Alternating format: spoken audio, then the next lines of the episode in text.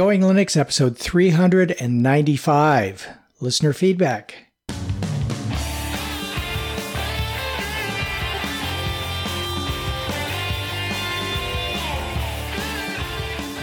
Welcome to the Going Linux podcast. I'm your host, Larry Bushy.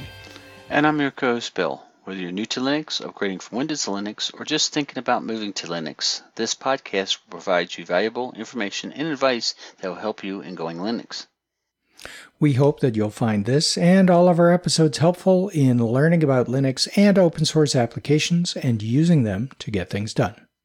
If you want, you can send us feedback at our email address at goinglinux at gmail.com or leave us a voicemail at 1 904 468 7889. In today's episode, listener feedback. Hey, Bill. Hey, Larry. How's your week been? Uh, busy as always. And uh, you? Same. Same. Okay, enough Same. work talk. yeah, enough work talk. Yeah. So, uh, I hear you have an exciting announcement, so why don't you start? Oh, I don't know how exciting it is, but it is a bit of an announcement.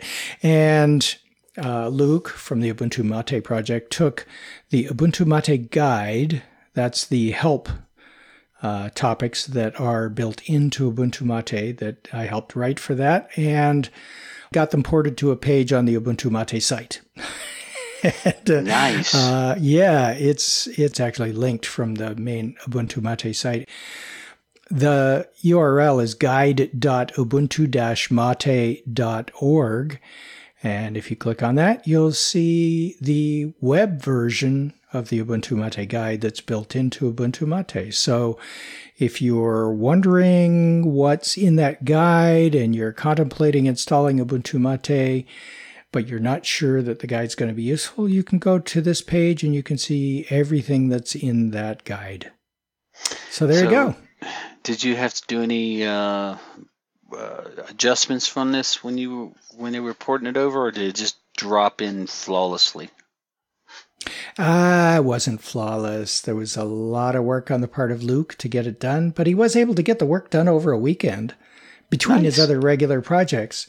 So, you know, what what he did over a weekend would have taken me a month or more to do.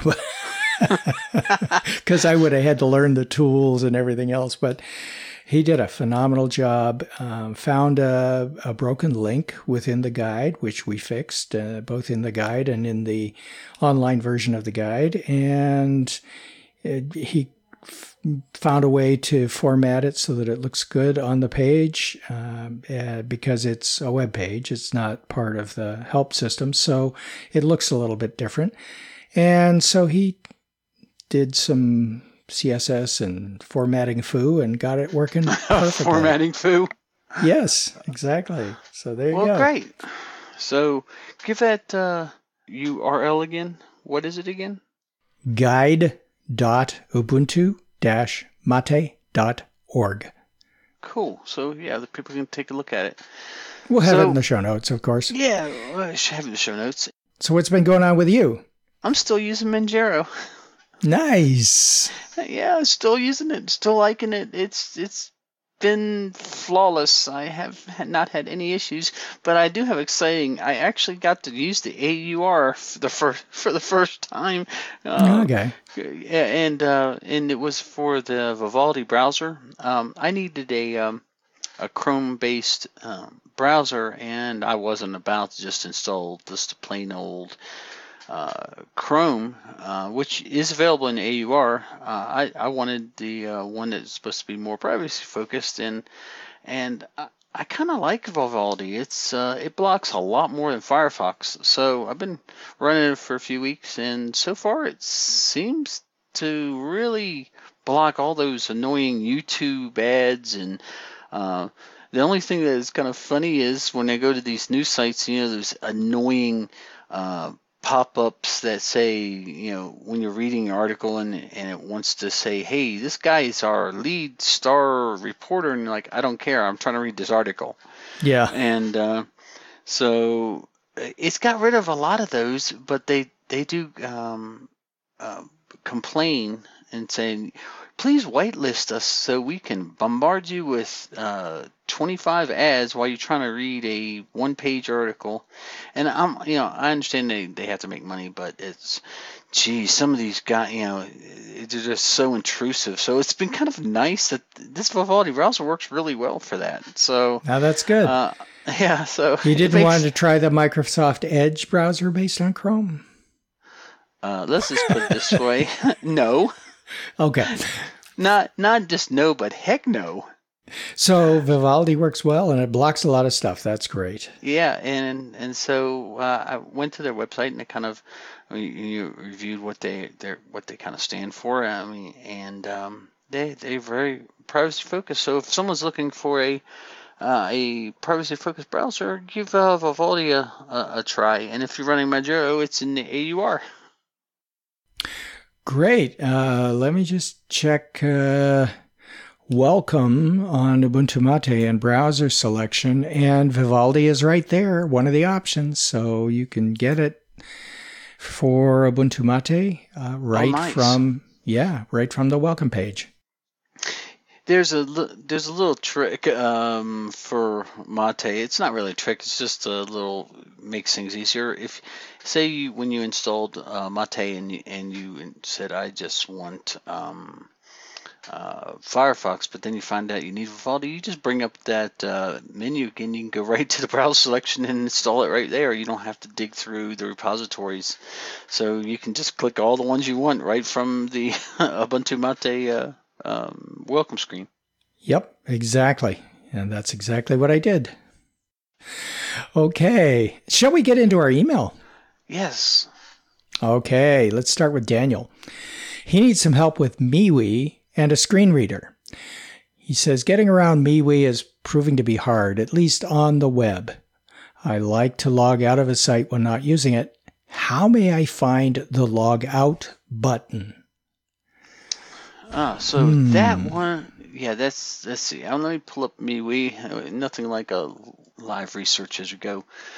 Yeah, it is. And right. since Daniel's using a screen reader, I don't know. It's it's actually in the title bar or the menu bar across the top. Uh, and I don't know whether that comes up in the screen reader in its own little uh, section or I forget what they call it when they describe it on the screen reader, but it's in the section with search and cart and notifications. Um, so that's what you're listening for. And does it say log out? Let me just hover over it and see. If you're logged in, it doesn't, uh, there's no, uh, it's not accessible. Oh, that, so they need to that is the website's not that accessible to log out. Yeah, it's there's no alt text on it. Okay, that's why it's not giving you anything. Okay, uh, well, um, if anybody knows the folks at MeWe or wants to give them a tip, ask them to make that a little bit more accessible. And maybe they've got it inaccessible because they don't want people to actually log out. I don't know, but uh, that's that's not nice, guys. At MeWe, you're doing a great job. Uh, I'd, I'd hate to see that being the reason why Daniel and others can't use your site. Yeah, yeah.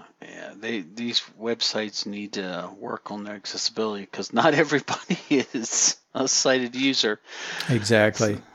So, so so our next uh, email comes from George, who sent us a thank you, and, and he wrote, "Just caught up with that one. I don't know what that one is, but he wrote, just caught up with that one. Appreciate how it was structured, including background and info provided. An excellent job, George from Tucson, to Tulsa. Yeah. So what what is he talking about there? Uh, uh, it was yeah one of our shows. It was probably oh, okay. you know one that uh, he hadn't listened to yet, and it was probably in the title of the email or the subject of the email, and I didn't copy that over into our doc that we're working from. So whichever episode it was, George, happy you enjoyed it. You're welcome. there we go. Okay, George also wrote about Mike and Windows dual booting problem. Hi, Bill and Larry. Notice I just turned the world upside down which I feel like I did when I had the opportunity to move a friend from Windows 7 to Linux, but instead set her up with Windows 10. Mike reported trouble getting a computer to dual boot Windows and Ubuntu. I'm reporting on two similar experiences with that. I hope are viable technical explanations. In failing to get Mint 19.3 to install in dual boot mode with Windows 7 on a friend's Dell Inspiron, I learned that there was a quote legacy boot version of Windows 7, and that's what Dell installed on her system neither jiggling BIOS settings nor following arcane instructions to create partition structures to enable both EFI and legacy Windows boot worked. Worse, my partitioning efforts killed Windows 7. Fortunately, I began to clone the original hard drive to use an SSD. By Cloning it again, I overwrote my destructive partition changes and restored Windows 7. My last effort was to follow instructions how to install Windows 10 over Windows 7 without paying. That worked, but Windows 10 remained incompatible with UEFI. Surprisingly, Windows 10 persisted the quote classic shell interface from Windows 7 and the screen looked almost exactly as it had in Windows 7. When my friend saw she had Windows 10 that looked and worked much as her beloved Windows 7 and that she could access her photos and files, she pronounced me a genius and happily took her Windows 10 computer home. Another friend and a different newer Dell Inspiron, in this one, I'm only consulting long distance. Her new computer came with an Intel Rapid Storage controller and a BIOS setting for the single drive in system set to RAID. I'm setting a link with one of my confusing discussions, but among several issues, one thing it means is I can't run Linux in a dual boot configuration because booting requires a Windows only RST driver. And he provides a link to a Dell website about that driver. And he's right, it's Windows only. And I've had problems like this with computers that have been configured for RAID. And I've been successful in going into the BIOS, turning off the RAID, which you would think would mess up the entire installation of Windows but at least when I've done it, it converted the disk to a regular set of partitions and Windows continued to function properly. And then with that in mind, I was able to turn on legacy boot or turn off, you know, what whatever it's called when it's not legacy boot, the opposite thing, uh, secure boot, um, and install Ubuntu Mate or whatever version of Linux I've wanted to install on top without any problem. So you might have tried that. Sounds like you've got things working. And since you were doing it remotely, that would have been tough to do remotely, I think. that would be so, tough. Yeah. So there you go. Um, thanks for the input, George. Um, yeah. Working with Windows to install Mint or Ubuntu or any Linux is getting more and more difficult. For a while there, it got easy but it seems to be that the manufacturers and Microsoft have collaborated to the point where if it comes with Windows, they're they're blocking or at least making it difficult to install Linux. And until we find a way around that, I recommend you if you if you want a Dell, go to Dell. They sell computers with uh, Linux installed. Lenovo is once again selling computers with Linux installed, System 76, all the others that we've mentioned uh, that actually come pre installed with Linux are your best bet until they get this figured out. It always seems funny to me is that if you want a dual boot, you always have to install um, Windows first because yeah. Uh, it, it, it does not play well with with other Linux uh, with Linux in general, but it's but you but in the same vein you can have three different Linuxes and they all just work together. You know they so yeah exactly. Uh, it's it's crazy. So just remember if you ever are doing a dual boot from just a uh, you know someone says I need to I need to have Windows 10 or Windows 7 or whatever you're using, uh, don't use Windows 7. Uh, don't use Windows 10, Windows 10 either. But uh, but if you have to have Windows 10, make sure that's installed first. Make sure that uh, if you uh, do uh, install it, that you pick because uh, you either Legacy or, or UEFI and stick with that. It makes things a lot simpler. as the poor poor guy just found out, I feel for George. Oh man. Yeah. And the other comment I can make is if you need one machine with both Linux and Windows on it, I'm getting to the point where uh, my opinion is the best place to put Windows is in a virtual machine. that's, that's actually not a bad idea, but well, I was going to say I thought you were going to say best place I've put Windows 10 is in the trash, but okay, you were being pragmatic if you're going to pay for an operating system, you may as well use it, especially if it's going to help you out in one way or another, or if you need it for work or something like that. I mean, that's the way that macOS handles it. They put it yeah. in a virtual machine. So there you go. All right, our next email comes from Nathan, and he asked about a fresh install. And he writes, "Hi guys, I apologize up front. I I have an annoying talent for asking uh, a simple question or one, one simple feature that newbies of my level nor- normally don't. End result is I either go through a lot of beginner tutorials only to find that they don't cover what I need, or I find what I need buried in info that goes way over my head. So, so here goes. I'm doing a fresh install, dual booting with Windows until I can put all the apps in a VM. I have a M.2 boot OS drive and a spinning disk for larger storage, same as on the Windows side. I want to mount a separate SSD for certain programs, mostly Steam and other games. I know enough to use the M.2 boot partition and add another uh, slash, uh, then mount the spinning disk as, a, as uh, slash home.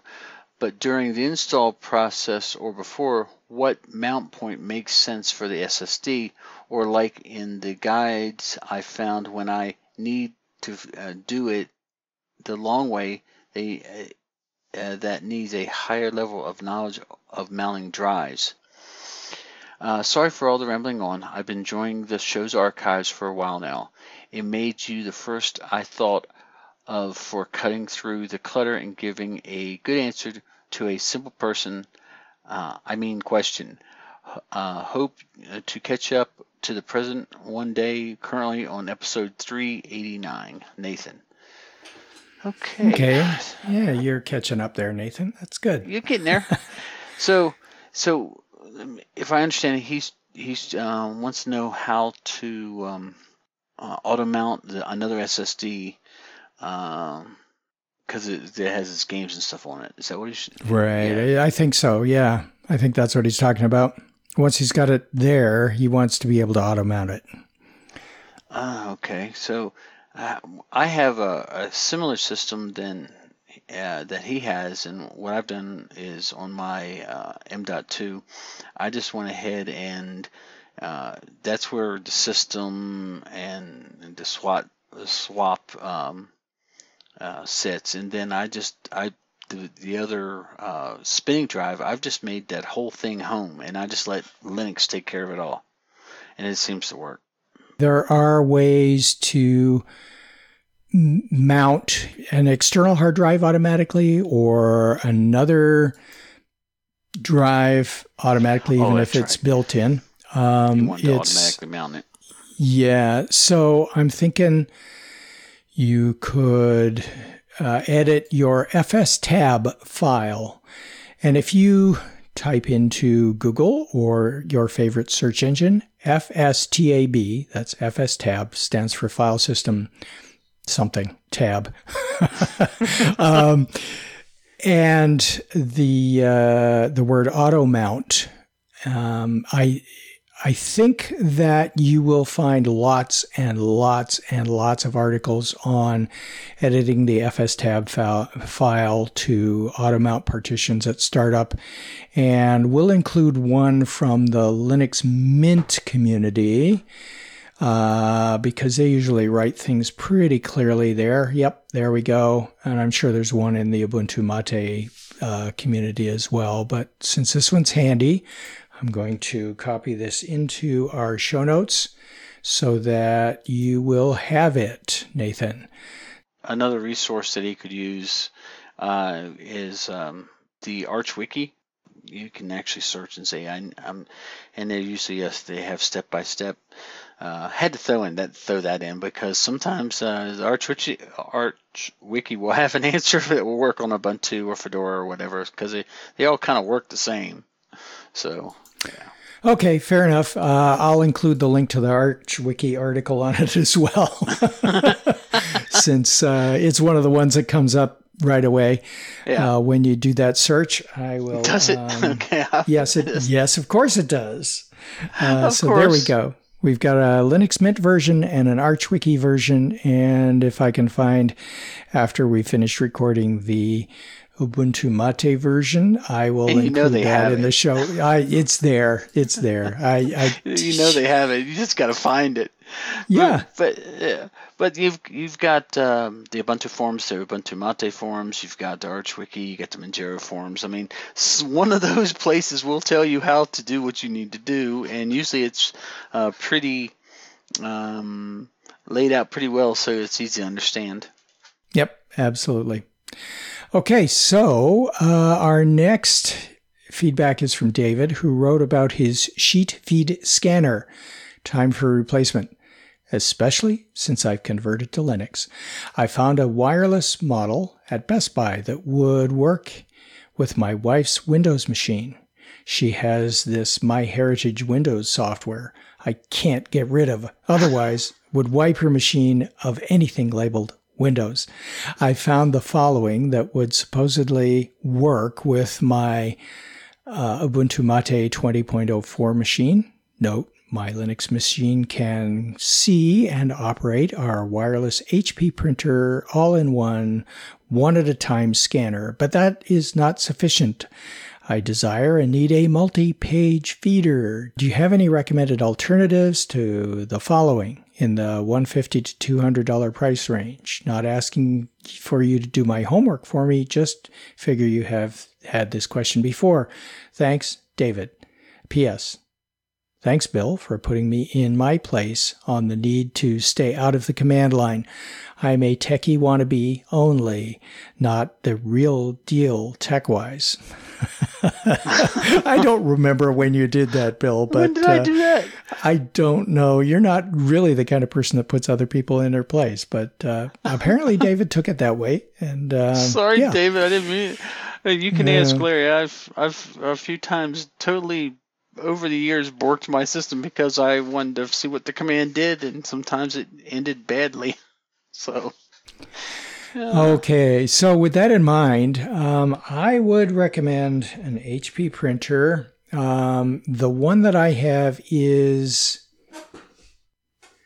the OfficeJet Pro 6835, and they probably, it's a few years old. Um, but it has a sheet feeder and let's see office jet six eight three five. All right so let me see i've got it's obviously not a current model 2600 i don't know let me just go to the hp store and see what we got. Does he want a multi uh, feed scanner or just a printer I think he wants a, a printer, copier, scanner. Oh, okay. Uh, and that kind of thing. He didn't mention anything about fax, and fax is so far out there anymore that I'm not too worried about that. Although my version has fax capability, um, it looks like there is an OfficeJet Pro 9015, but that's like $300.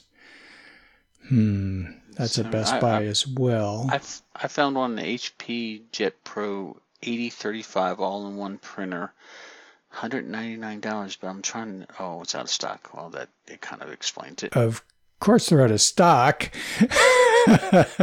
uh, yeah, 8035. Yeah, $200. I found it uh, at Best Buy. And yeah, that looks.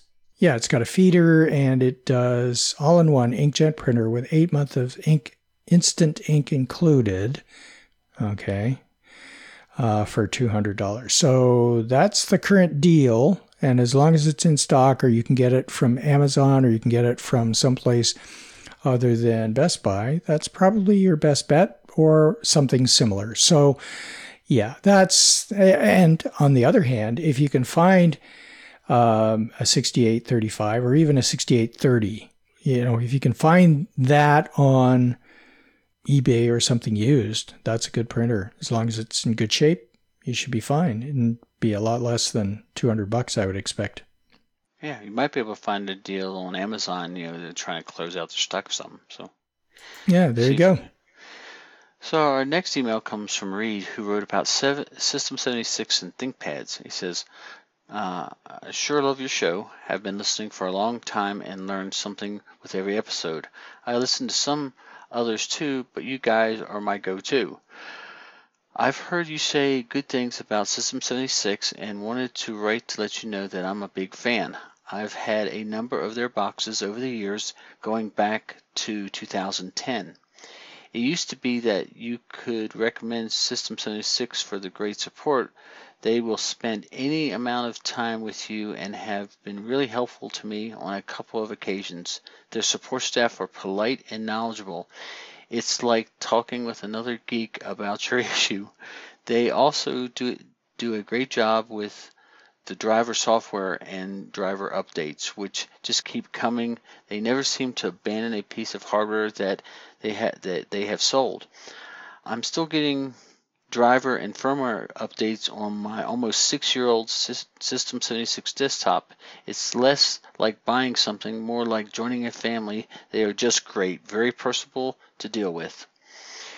You think that if they take so much time with you that it would slow down uh, the service, but it's just the opposite. My few System 76 service issues have been cleared up more quickly than the ones I've had with Dell or Acer in the past. I think it, it's because you can actually communicate and discuss. They don't force you into a box with canned questions and, and they're not working off a list. So I always uh, used to ask about support when recommending a System 76 to somebody, but now they are doing something interesting and I think really important. You already know, uh, I'm sure, that they are using the GNU licensed coreboot BIOS. I think this is, is a great advantage. Right now, it only covers some of their laptops, but I'm sure they will extend this to all of their boxes sometime soon to me, this is a big advantage. It's it's fast. Uh, to apparently, I read 15 seconds from boot press to login. Impressive, if it is true. You're right about ThinkPads too. I've owned a flock of them since the late 90s, and they have been great running all sorts of Linuxes. Uh, but I need a new laptop in about a year, and it's going to be one of the System 76s. I think they are at the top of the class of the pre-installed Linux world right now. God bless you and keep up the good work. Reid. Well, thanks, Reid. Yeah, System 76s are awesome. I don't own yeah. I have owned one. I don't own it anymore, but they do a phenomenal job of the computers. They have uh, been one of those computer companies who works with companies in China uh, Clevo in particular, that many of these uh, computer distributors work with, uh, even those who build uh, Windows computers use Clevos. And System 76 has done some work with them to do some custom design so that they are very specific to System 76. And my understanding is that the System 76 manufacturing is being moved to the United States, and they have several versions of System 76 commu- computers now that are manufactured in Colorado, if I remember correctly. And I don't know about the laptops, uh, whether they are all US manufactured yet, but I think they're going that way too eventually. So we can continue to recommend System 76 as probably the premier Linux only, Linux installed, Linux pre installed, Linux supported uh, computer manufacturers in the US. So there you go. And if anybody's listening from System 76, uh, I am not above taking a free laptop and. Uh, sorry, I had to, I throw that in there.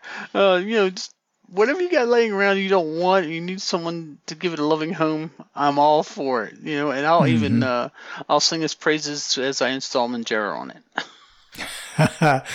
well, we'll see if that happens. Okay. Yeah, that's not going to happen. they don't uh, good try, hey, Bill. Yeah, hey, hey, doesn't hurt to try. No, seriously, I, I, do like I do like their company. They seem to be uh, very. I've only heard good support things with yours. When you had yours, did you have any issues with yours? Um, I had a problem with uh, the plastic case. There was a um, a flop down hinged cover for the uh, network port when I wanted to plug it into a network cable. Oh, uh, okay. uh, that would continuously break. And they sent me one, I think, as a replacement for free. And I didn't want them to send me another free one. So I think I purchased another one. But anyway, that was really the only problem I had with it and I forget where it went when I gave it away, but uh, uh, I moved on to some other things to get a more powerful computer because I had been using that one for a while and it just got old. As they tend to do. Yep. All right. Our next email is from David, who commented on Manjaro and asked about crossover. Enjoyed podcast. This made me research Manjaro a bit. Bill, do you know if there is a quote user friendly way to install the commercial application of Wine, CodeWeaver's crossover, to Manjaro? Crossover allows one to run Microsoft Office in Linux, thus removing any reason for using Windows. Just thought running wine or commercial versions of it might have come up in your testing. Again, enjoyed the podcast. Since you are taking Manjaro for a spin, thought it would mention this. David. My reply to David, uh, I went ahead and uh, looked, and so one command that will install crossover for you. Um, you just have to paste it in the terminal and follow the prompts, enter your password, and it will find all dependencies and install it for you. And the command is sudo pacman, that's P-A-C-M-A-N, space dash capital S Y U space and then crossover. I tested on my my other Manjaro machine and it installed it flawlessly very quick. The one uh, thing you want to make sure is that the AUR is uh, enabled uh, for this to work because it has some dependencies that it needs that are in the AUR. And this will install the demo version of Crossover, and then you should be able to purchase the unlock uh, to the to the full version from there. Perfect. Yeah. Okay. Yeah. We, we're not going to include the command in the show notes. We'll include a link to the article on the yes. Manjaro wiki or website or yeah, I think it's a wiki, right? Um, yes. That provides you that command. It's the first thing that they list. And they have some other descriptions of things in there that you will probably want to look at if you run into some trouble or need some additional help. So uh, we'll include the whole a link to the whole article there. So I think uh, I think that's it for um, for David. Thanks, Bill. Yeah, no problem. Um, our next email come from Tim, and he wrote, "Hey guys, thanks for the discussion of Manjaro. I had a somewhat similar experience lately when I decided to put Manjaro on my Pinebook Pro in place of uh, Armbian Mate that was on it when I bought it. The Armbian was having some issues, and when I heard that the Pine folks had decided to put Manjaro ARM KDE on the computers, uh, I just I switched and have been really impressed. big switch for me as I have used mainly Debian family distros and Gnomish desktops for many years. The KDesktop and Arch packages are both new to me. Everything has been pretty smooth and I've ended up switching my Raspberry Pi 4 to Manjaro ARM KDE as well. Still using Mint on my desktop, but you never know.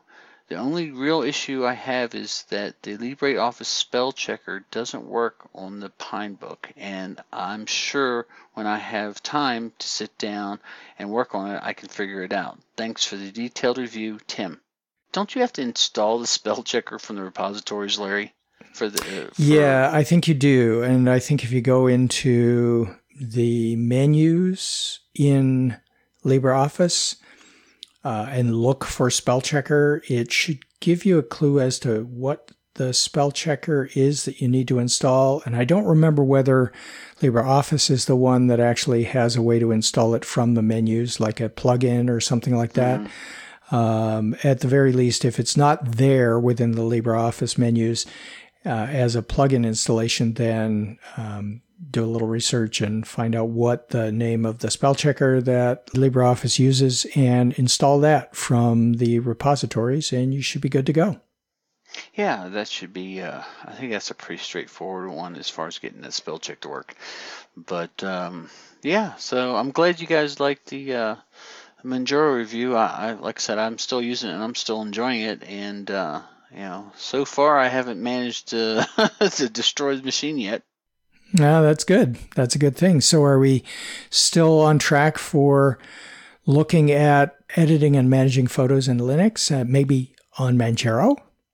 The answer is yes. We, we can be we will be looking at the the photos. But what's nice about um, uh, Linux is that what will work on uh, Manjaro will also work on Ubuntu Mate, or will also work on uh, Ubuntu and Fedora. So it, it's not nothing's just tied to one distribution. So yeah, all Right. these programs that we're going to be discussing are available on all the distros. So, that's good. That is good. Yeah. You don't have to worry about uh, this only runs on Mac or this only runs on Windows. It, no, that would be more difficult. But you know, all these programs will uh, are available for all the distributions. So yeah, it should be Perfect. anybody should be able to follow along. Of course. All right. Well, uh, that is our last email. So, our next episode will be Edit and Manage Photos on Linux Part 1.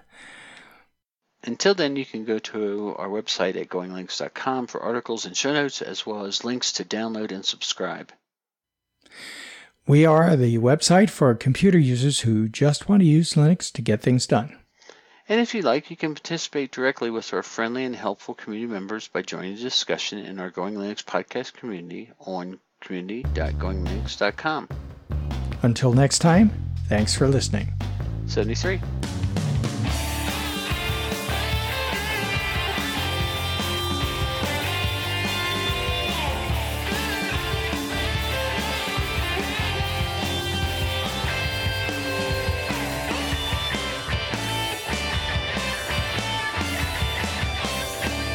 Music provided by Mark Blasco at podcastthemes.com.